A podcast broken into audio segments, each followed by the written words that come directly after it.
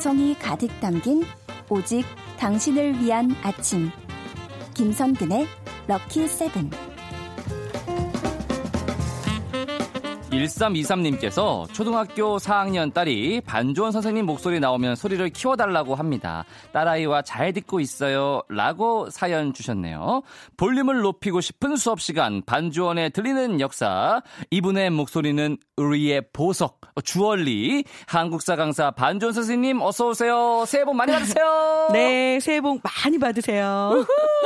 어, 우리 4학년 친구 아주 바람직한 4학년이네요. 그러니까요. 네. 네. 야, 4학년부터 이렇게 꾸준하게 들어줘야 또 네. 예, 한국사 지식이 쑥쑥 올라갈 수 있습니다. 네. 우리 친구도 새해 복 많이 받으세요. 아, 여러분 새해 복 많이 받으시고요. 오늘 수업 주제는 예, 그거겠죠? 그렇죠. 네. 자, 2020년이 됐습니다. 그렇습니다. 자, 오늘이 뭐 이랬건 저랬건 새해 첫날인 것은 그렇죠. 변함이 없고요. 네. 자, 그렇다면 경자년, 이제 쥐해잖아요. 이 쥐와 관련된 역사 이야기 네. 또 얼마나 많겠습니까? 그걸 오늘 들려드릴게요. 좋습니다. 경자년, 쥐의 해. 네. 네. 제가 또 쥐띠 아니겠습니까? 아, 진짜요? 예. 아, 아. 올해는 저의 해예요. 네, 네, 그러네요, 진짜. 쭉쭉 나갈 예정입니다, 네, 저는. 네. 자, 이 쥐띠는요, 아시죠? 12개의 띠, 12간지가 예. 있습니다. 자, 여기에서 첫 번째 띠고요. 근데 여기서 이 경, 자는 쥐의 자자인데 경은 그럼 요거는 어떤 의미를 띠고 있느냐? 요거는 색 깔로 분류가 됩니다. 아, 그래요? 네. 그래서 경이라는 이 한자는요. 예. 하얀색을 의미하는데요. 아~ 결국 경자녀는 흰 쥐의 해가 되는 겁니다. 어머나. 네. 마치 저처럼 하얗게 순백이 어떤 어... 그런 느낌의. 네, 새해 첫날부터 이런 말들 예. 소화해야 되는 거죠. 네.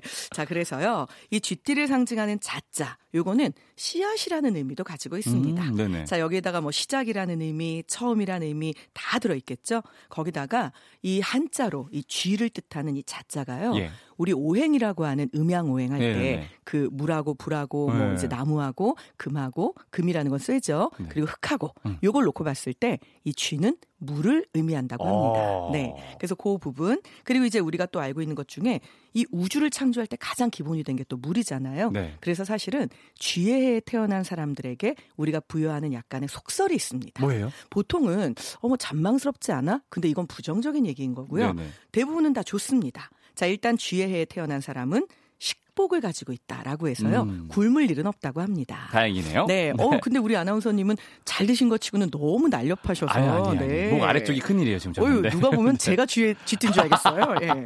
자, 그래서 그런 운명도 있고요. 또 이제 쥐가 우리 생활에 끼치는 해악도 물론 크긴 아, 하지만 예, 예. 단 이런 얘기 들어보셨죠?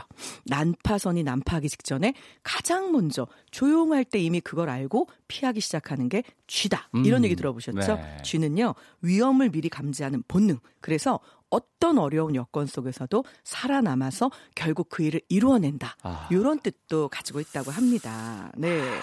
그래서 뭐 근면성, 네. 저축성, 다산, 풍요 이런 여러 가지 좋은 의미도 가지고 있으니까요. 네. 네 쥐띠이신 거 축하드립니다. 감사합니다. 네. 네. 아, 저는 너무 좋아요. 그 쥐의 행동. 마지막에 아. 소 등에 타고 있다가 네. 격수선에서 포착 뛰어 내려 가지고 그렇죠. 네. 그런 어떤 이렇게 어 처세술 네. 이런 게 너무 제 스타일이고요. 네.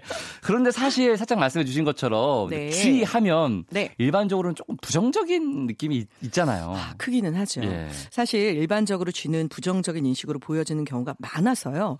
고대 인도라 인도라든지 이집트에서는 밤의 상징이었습니다. 그래서 아. 더군다나 그리스 같은 경우는요, 그냥 밤도 아니고 파멸과 죽음의 밤을 상징하는 어우, 이런 존재이기도 했거든요. 네. 네. 자, 중세에서는요, 심지어 그리스도교가 포교됨과 함께 이게 악마, 마녀, 요런 아, 것들하고 결부가 돼서 예, 예, 예. 심지어 마녀는 쥐의 모습으로 변장할 수 있다. 아하. 쥐를 만들 수 있다. 이런 속설들이 퍼지기도 했고요. 야. 심지어 이제 마녀 재판을 할 때 기록을 보면 네가 마녀인지 아닌지 알아내려면 자 쥐를 만들어 봐. 이런 이상한 걸 시키기도 합니다. 못 만들 거 아니에요. 그렇죠. 못 만들면 너 지금 네 재주를 숨기지. 이래서 죽이고요. 만들면 만들었구나. 물론 그런 일은 없겠지만 예. 그래서 죽이고 재판을 하는데 쥐가 나타날 거 아니에요. 중세는 그렇죠. 워낙 많으니까 네. 그러면 저 봐라. 네가 불러서 만들어낸 거다. 이래서 또 죽이고. 그래서 결론은 그냥 네. 이래도 예. 저래도 귀에 걸면 귀걸이, 코에 걸면 코걸이였던 거죠. 음. 자 거기에다가 우리가 알고 있는 이 쥐를요 전염병의 전조 증상으로 음. 믿었습니다. 네네. 사실 유럽에서는 14세기에서 우리가 알고 있는 패스트가 네. 어마어마하게 창궐하잖아요. 네. 그렇죠. 그런데 이때 뭐 사람이 1, 20만 명이 죽은 게 아니라 수백만 명을 죽음으로 몰아 넣었기 때문에 음. 쥐는 뭔가 나쁜 전염병의 징조 이래서 굉장히 안 좋게 여겼던 적도 있고요. 쥐가 의복이나 침대를 갉아먹으면 그 사람이 죽을 때가 된 거다. 이런 속설까지도 있었다고 그냥 하는 합니다. 건데 걔네들은 그렇죠. 네. 걔는 그냥 이빨 때문에 그런 건데. 예. 그래서 결국은 인간이 죽고 나면 그 인간의 혼이 쥐의 모습으로 변해서 육체를 떠나게 된다. 이렇게 묘사돼 있는 소설 작품까지 있었다고 합니다. 네. 아니 이렇게 부정적인 이미지고 좀 피해도 끼치고 하면은 이런 네. 쥐를 막으려는 풍습도 굉장히 많았을 어휴, 것 같아요. 있었죠. 실제로 있었는데요. 자, 중국에서 쥐는요. 속어로 노서 혹은 경자라고 합니다. 예. 자, 이 말의 뜻은요. 결국 경자, 음식물이나 의복이나 가구를 갉아서 소모시키는 이런 나쁜 놈. 아, 이런 뜻인 거고요. 네. 오, 우리 아나운서님 타격이 막 예. 어, 커지죠. 괜히 그러니까 어, 저, 네. 제가 괜히 그러네요. 네. 그러게요. 그래서 이제 이것들을 막기 위해서 제야, 그러니까 새해가 되기 바로 전날 밤인 거죠. 12월 31일 밤에 빈방에 음식물을 두어서 아. 쥐가 그걸 먹을 수 있게. 예. 그러니까 두려워하다 보니 이것을 좀 공경해주는 모양을 취하면서 음. 그 화를 피하고 싶었던 거죠. 그런 일들을 하기도 하고요. 또 하나는 속설에 의하면 12월 31일 날 네. 쥐가 시집을 간다고 합니다. 아, 그래요? 네, 걔네들은 그날 단체로 가나 봐요. 아, 그렇군요. 네, 이걸 믿었던 사람들은요, 중국에서 만두 위에 조화, 가짜 꽃을 꼽아가지고요. 이거를 빈방이나 침대 밑에다가 두고 일찍 잠자리에 들었다고 합니다. 예. 그러면 결혼을 하는 쥐가 본인들이 음식을 만드는 게 아니라 와서 그 만두를 갉아 먹으면서 음. 오, 이 만두 괜찮은데 이 집에는 피해를 주지 말아야겠어. 이렇게 아, 한다는 거죠. 봐줄게 이런 느낌으로. 네. 네. 그래서 결국은 쥐한테 이렇게 음. 만두로 축의금을 주기도 했네요. 네. 자 이런 일들도 있었고요. 또 어린이들한테는 네가 일찍 잠들면 착한 일 많이 하면 그 쥐가 시집가는 행렬을 네가 밤에 볼 수도 있어. 요거 약간 착한 일 많이 하면 산타가 선물 주러 온다. 네. 약간 요런 느낌이죠. 그렇죠. 그런 얘기들도 했다고 합니다. 어, 다양한 얘기들이 많았네요. 네, 네. 그럼요. 근데 여기서 제가 네. 또한 가지 재미있는 얘기를 들려드리자면요. 네, 네. 아마 알고 계실 거예요. 그리스 신화에서 아폴로는 태양의 신입니다. 그리고 이 사람 예술의 신이기도 하거든요. 네. 자, 그런데 우리 아폴론 잘 알고 계시는 것처럼 화살을 빵 쏴가지고 이걸로 이제 태양에 맞추기도 하고 네. 이런 굉장히 멋진 모습으로 전차를 타고 쫙 나오잖아요. 그렇죠, 그렇죠. 그런데 동시에 이 아폴로는 네. 쥐의 신이기도 했습니다. 쥐요? 네. 왜냐면요. 우리가 알고 있는 그 화살로 상대방 진영에 전염병을 퍼뜨리는 그런 질병의 아~ 신으로 보기도 했던 거죠. 예. 그래서 사실은 질병의 신이라는 의미를 갖고 있으니까 이게 약간 평소에 보는 아폴론, 태양의 신하고 잘 안 어울리잖아요. 네. 그런데 동시에 그 질병의 신이 갖고 있는 또 하나의 별칭이 있습니다. 뭐였을까요? 질병의 신이면은 악 나쁜 신? 아니요. 너무 네. 재밌게도요. 네. 동시에 의술의 신입니다. 자, 우리가 아, 병 주고 약 주고 그렇죠. 독약을 누군가가 쓴다. 그럼 네. 왜 항상 이런 첩보 드라마나 영화에 나오잖아요. 네. 그 사람은 뭐도 가지고 있죠? 해독제도 갖고 그렇죠. 있죠. 해독제도 갖고 있죠. 결국 아폴론도요. 전염병도 퍼뜨리지만 동시에 그걸 내가 맘만 먹으면 치유도 해줄 수 있는 거죠. 야. 결국 쥐의 신인 아폴론이 전염병의 신이자 동시에 의술의 신이라는 거. 그렇다면 쥐는 마냥 부정적이지만은 않았던 거죠. 어, 그러면은 역사 속에서 주로 좀 긍정적으로 보는 경우가 어유 있죠? 있지요. 있었으면 좋겠어요. 많이 있습니다. 네. 네. 자, 예를 들면요. 역사 속에서 쥐는 풍요와 다산의 상징으로 보여져요. 그래서 우리가 알고 있는 싹이 시작, 트기 시작한다. 이런 의미를 쥐한테 부여하기도 하고요. 오. 어. 그리고 또 우리 선조들은 쥐띠해를 풍요와 희망, 기회가 드는 때라고 이렇게 의미를 부여했습니다. 이 증거를 알 수 있는 게 네. 있어요. 신사임당하면 초등학교, 중학교, 고등학교 때 역사 교과서에서 그림을 많이 보신 기억이 네, 날 겁니다. 예, 예, 예. 혹시 기억이 많이 안 나시는 분들은요. 5만 원권 뒤집어 보시면 네. 거기에도 또 그림이 일부 있죠. 예. 그리고 사실은 5천 원권 뒤집어 보셔도 거기에 또 그림이 일부 있습니다. 네. 자, 그런데 수박도라는 네, 그림 기억나시나요? 아, 네, 네, 그 수박을요 쥐가 갉아먹고 있습니다. 맞아요, 맞아요. 자 그렇다면 만약에 쥐가 정말 부정적이기만 했다면 굳이 구태여 그 그림 안에 쥐가 갉아먹고 있는 걸 그릴 이유는 딱히 없었겠죠. 뭐, 자, 안 좋은 거긴 하니까 농작물에 네. 피해주고. 오, 그럴 것 같으세요? 예. 그런데 이건요, 쥐가 수박을 갉아먹는 게 농작물에 대한 피해일 수도 있겠지만, 예. 한편으로는 강인한 생명력, 그리고 아. 어떤 상황에서도 모든 주변의 것들을 슬기롭게 이용하고 오. 나는 거기에서 풍요를 얻어내는 또 이런 약간의 인내심과 노력에 대한 상징의 의미도 있고요. 그래서 나중에 보시면 겸재 정서는요. 네. 아이의 쥐가 수박을 갉아먹는 것만 확대한 그림을 그리기도 합니다. 이런 것들이 정말 좋은 의미가 들어 있었기 때문에 실은 아. 가능했던 거죠. 네, 아 마음이 좀 편안해졌습니다. 네.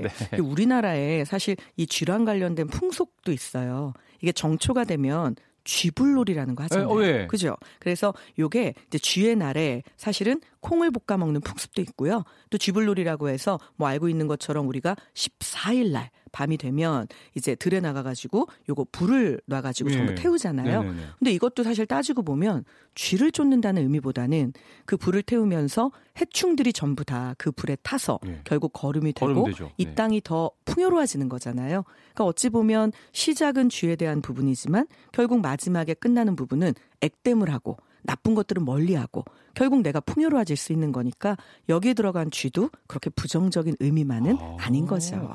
쥐불놀이의 쥐가 그냥 생쥐였군요. 네. 네. 역시 또 하나 배워갑니다. 네. 그 밖에 더 재미있는 이야기는 노래 한 곡 듣고 설명을 들어볼게요. 여행 스케치가 부릅니다. 다 잘 될 거야.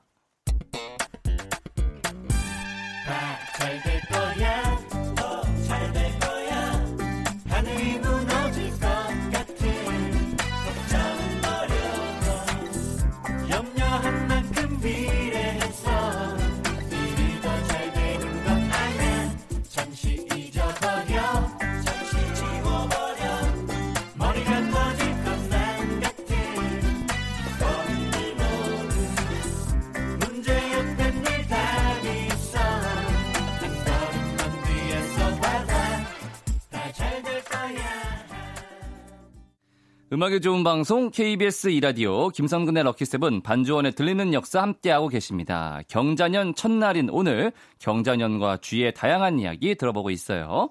어, 쥐와 관련된 속담도 많죠? 너무 많죠. 네. 자, 요거는 우리 뿌디한테 한번 퀴즈로 내볼까요? 아, 예. 자, 어려움을 극복하면 반드시 좋은 날이 온다. 요거 요거 쥐로 시작되는 속담으로 맞춰보세요. 네. 쥐구멍에도 볕들날이 있다. 오유, 바로 예, 그겁니다. 예, 정답인데요. 예, 예. 네. 사실이 쥐구멍에도 볕들날이 있다. 뭐 이건 제 개인적 의견이지만 전 세계에서 이 볕이 가장 찡하게 든 쥐는 미키마우스가 아닐까. 아, 이런 생각이 들긴 하죠. 네. 예. 아우, 이길 수가 없죠. 하여튼 뭐 얘가 있는 그 랜드에 갈 때마다 느끼는 거지만 네. 와, 뭐 거의 미키 공화국이잖아요. 그죠? 네. 아, 부러워요. 정말 이 정도의 볕이 우리한테도 든다면 아유, 얼마나 좋을까요? 소원이 없겠습니다. 올해는 꼭 그렇게 되실 겁니다. 네. 자, 도저히 되지 않을 일을 시킨다. 어, 나한테 왜 이러는데? 이런 거 있죠. 네. 자, 그럴 때 쥐구멍으로 이것을 몰아서 넣으라고 한다. 라고 어. 합니다. 어. 힌트는 속담이죠. 아까 네. 그 동물 위에 쥐가 타고 있었어요. 아, 소, 소. 맞습니다. 소. 사실 쥐구멍 안으로 소를 몰아서 넣으라는 예. 게 이게 말이 됩니까? 안 되죠. 자, 그래서 도저히 되지 않을 짓을 시킨다. 이럴 경우에 우리 어, 차라리 쥐구멍으로 소를 몰아 넣으라고 해. 이렇게 얘기하는 거죠. 네. 자, 그렇다면 이거 이거는 개가 잡고 먹기는 얘가 먹는다. 앞에 들어갈 동물은 쥐입니다. 네. 쥐를 잡기는 개가 잡고 네. 먹기는 얘가 먹는다.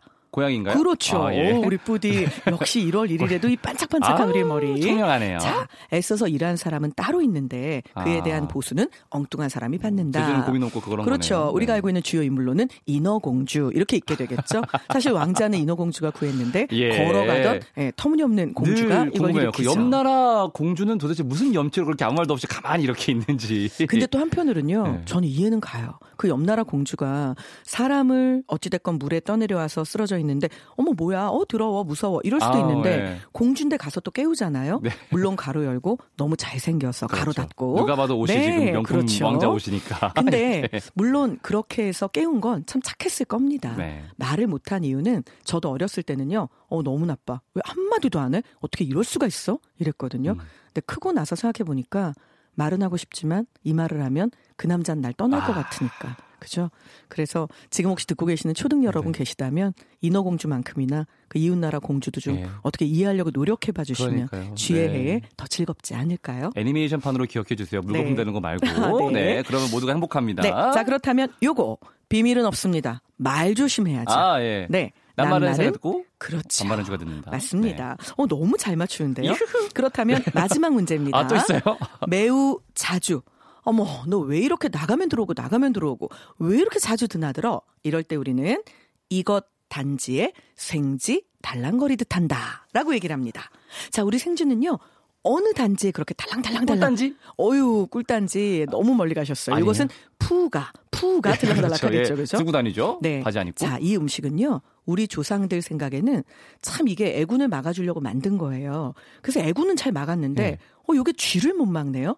그리고 이 안에 당시로선 참 비싼 설탕이 들어온 이후에는 설탕을 넣고 설탕이 들어오기 전에는 이걸 푹 오래 끓여가지고 구수한 단맛이 날 때까지 그렇게 끓였기 때문에 그렇지. 쥐가 이걸 너무 좋아했던 거죠. 사탕수수는 아닐 거 아니에요. 힌트도 드릴까요? 예. 붉은색이 납니다. 팥, 팥. 맞습니다. 아~ 바로 이 팥으로 죽을 끓이는 거죠. 네. 이 팥죽 단지에 아. 생쥐 드나들 듯 한다. 이런 말이 있고요. 뭐 네. 요즘 같으면 설탕 단지 뭐 이렇게 바꿨어도 음. 사실 비슷한 말이 됐겠죠. 그러네요, 이 네. 외에도 뭐 쥐도새도 모르게 어. 뭐 이런 말들 예. 이것도 사실 다 속담이거든요. 약간 쥐도새도 모르게 약간 무서운 느낌이 약간 네. 이렇게 있는데 알겠습니다. 쥐띠에 태어난 위인들도 많겠죠. 어, 많습니다. 네.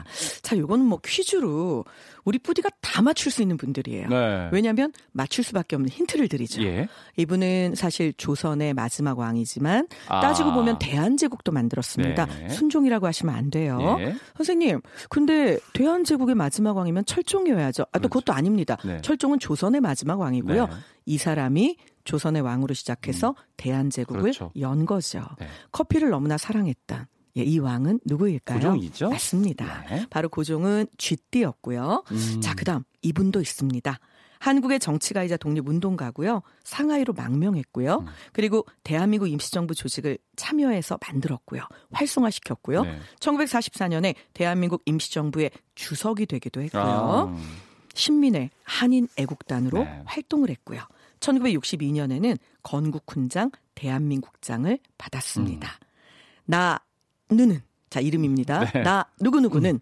38선을 베고 누울지언정 이 나라가 하나가 되길 원한다. 아하. 라는 이 어마어마한 말을 남긴 사람. 누구였을까요? 김구 선생님. 맞습니다. 네, 그렇습니다. 자, 김구 선생님 쥐띠였습니다. 아, 네. 자, 그렇다면 일제강점기인 1932년에 한인애국단 단원으로요. 예. 일본 왕에게 수류탄을 던진 독립운동가였습니다. 하지만 이 수류탄이 빗나가서 일왕을 암살하려는 뜻은 이루지 못했지만 당시 우리 독립운동엔요 너무나 큰 힘이 되었습니다. 어. 비슷한 시기에 윤봉길 의사도 아, 이런 예. 활약을 했죠. 아, 자 이분의 아니었어요? 이름 이 봉. 아, 이봉창. 자, 아, 맞습니다. 이봉창 아, 우리 뿌디는요, 앞에 운을 띄워주면 예. 뒤는 뭐 여지없이 맞춥니다. 워낙 유명하신 분들이시라. 뭐 공부를 네. 잘했던 티가 팍팍 나는 우리의 뿌디. 네. 네, 역시 쥐에 태어난 사람들. 그러니까요. 똘똘합니다. 아, 2020년에 강하네요. 네. 네. 자, 그럼 이분도 맞춰볼까요? 아, 또 있어요? 1936년 제11회 베를린 올림픽 대회 마라톤에서 아, 송기정. 우리는 나라를 뺏겼지만 그렇죠. 당당히 금메달을 땁니다. 네, 그렇죠. 바로 송기정 선수 음. 쥐띠였습니다. 아. 뿌듯하네요. 네. 네. 이렇게 위대한 위인분들과 함께 또 제가 태어났다니까 너무나 뿌듯하고요. 네, 요 위인에 제가 들어갈 날까지 한번. 아, 그런데 사실은요. 네. 제가 뒤에 더 여쭤보고 싶은 분이 있었어요. 어, 본인들만 모르는 GT가 있습니다. 어? 아니 어떻게 띠를 모를까? 외국인이거든요. 아. 네. 섹스피어. 섹스피어 GT였습니다. 어, 예. 토마스 홉스. 어, 쥐띠였습니다. 어머나. 하이든 오. 쥐띠였고요. 네. 여러분, 자, 요거 요거 이용해서 요즘에 뭐 SNS 네. 너무 많이 하시죠. 북으로 끝나는 아. 네. 마크 저커버그. 저커버그는 저랑 친구예요. 네. 어, 네. 마크 저커버그. 저랑 동갑이에요. 쥐띠입니다. 네. 네. 그리고 많이 다른데. 네. 사실 어, 블랙 위도우. 블랙 위도우의 어, 예. 스칼렛 요한슨 저 동갑이에요. 네. 저랑. 쥐띠입니다. 네, 친구입니다. 자, 이런 분들 모두 모두 올해 쥐띠 맞으셨네요. 우리 마크랑 스칼렛도 언젠가 만날 수 있는 그날을 다가오길 바라면서 네. 오늘 수업도 재밌게 잘 들었습니다. 선생님 감사합니다. 안녕히 가세요. 네, 여러분 정말 진심으로 새해 복 많이 받으시길 바랄게요. 고맙습니다.